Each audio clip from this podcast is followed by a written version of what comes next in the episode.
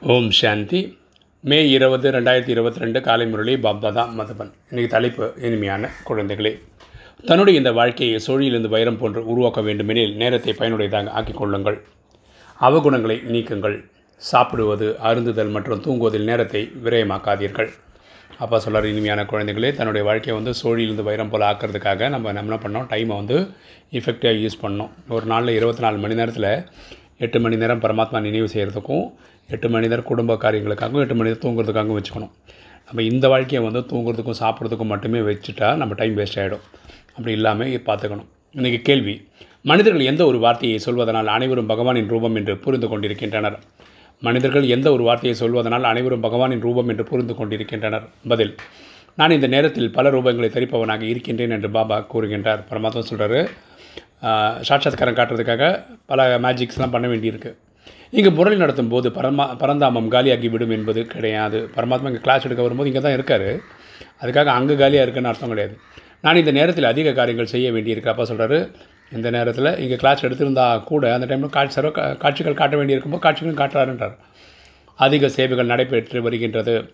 குழந்தைகளுக்கு பக்தர்களுக்கு சாட்சாத்காரம் செய்விக்க வேண்டி இருக்கிறது அப்பா சொல்கிறார் குழந்தைகளுக்கு அதாவது ராஜயோகம் ஃபாலோ பண்ணுறவங்களுக்கும் சரி பக்தி பண்ணுறவங்களுக்கும் சரி சாட்சாத்காரம் சாட்சாத்காரம்னா காட்சி. நான் இந்த நேரத்தில் பல வேடங்கள் தாரணை செய்கிறேன். இந்த ஒரு வார்த்தையை அனைத்து பகவானின் ரூபம் என்று மனிதர்கள் கூறிவிட்டனர். இதை தான் என்ன நினச்சிட்டாங்க? பரமாத்மா வந்து தூணிலும் இருக்கிறார் துரும்பிலும் இருக்கிறார். இந்த வார்த்தைகள்லாம் வர்றதுக்கான காரணம் இந்த மாதிரி ஒரு காட்சிகளை பார்த்ததுனால்தான். எனக்கு ரெண்டு கேள்வி இருக்குது ரெண்டாவது கேள்வி தந்தையின் எந்த ஸ்ரீமத்தை கடைபிடிப்பவர்கள் நல்ல குழந்தைகள் ஆவார்கள்? தந்தையின் எந்த ஸ்ரீமத்தை கடைப்பிடிப்பவர்கள் நல்ல குழந்தைகள் ஆவார்கள். பதில் பாபா கூறுகின்றார் குழந்தைகளை ஒருபோதும் சேவைக்கு புறம்பான காரியங்கள் செய்யாதீர்கள்.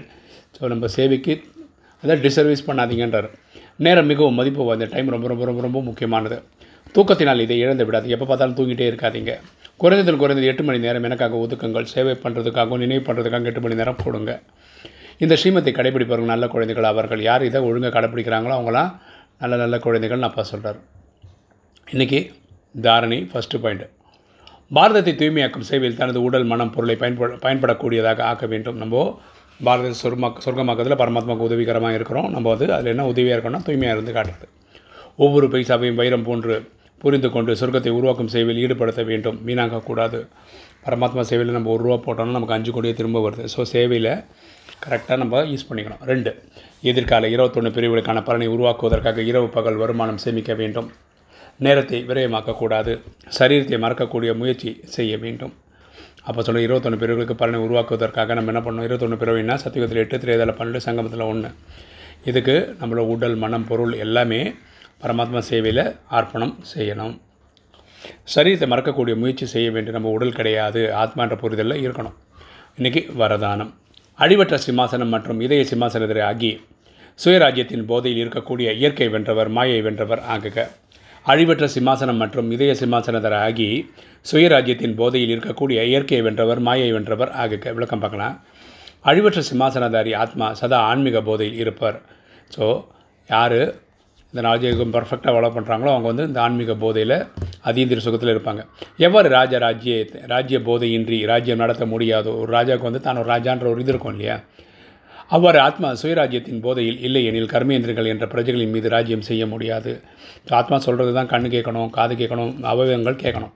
ஆகல் அழிவற்ற சிம்மாசனதாரி மற்றும் இதய சிம்மாசனதாரி ஆகுங்கள் நம்ம வந்து ஆத்மாவாக இந்த உடலை இயக்கிட்டு இருக்கணும் அதே மாதிரி பரமாத்மாவோட இதயத்தில் நம்ம இடம் பெறணும். மேலும் இந்த ஆன்மீக போதையில் இருந்தீர்கள் எனில் எந்த தடையும் அல்லது பிரச்சனையும் உங்களை முன் வர முடியாது. யார் இந்த ஆன்மீக போதையிலே இருக்காங்களோ அவங்களுக்கு எந்த ஒரு பிரச்சனையும் வராது. இயற்கை மற்றும் மாயை யுத்தம் செய்ய முடியாது. அவங்க முன்னாடி இயற்கையோ மாயோ சண்டைக்கு வராது. ஆக சிம்மாசனத்தை ஆவது என்றால் எளிதாக இயற்கையை வென்றவர் மற்றும் மாயை வென்றவர் ஆவதாகும். ஒரு சிம்மாசனதாரின்றது என்ன அர்த்தம்னா அவங்க இயற்கையும் ஜெயிச்சிருப்பாங்க மாயையும் ஜெயிச்சிருப்பாங்க. ஸ்லோகன் சங்கல்பங்களில் வெற்றி பிராப்தியாக அடைய வேண்டும் என்றால் ஆத்மசக்தி என்ற எரிபொருளை நிரப்பிக் கொண்டு இருங்கள். சங்கல்பங்களில் வெற்றி பிராப்தியாக அடைய வேண்டுமெனில் ஆத்மசக்தி என்ற எரிபொருளை நிரப்பிக் கொண்டே இருங்கள். நம்ம உருவாக்கக்கூடிய ஒரு ஒரு எண்ணமும் வெற்றி பெறணும்னா நம்ம ஆத்மாவோட சக்தி அதிகப்படுத்திக்கிட்டே இருக்கணும். ஓம் சாந்தி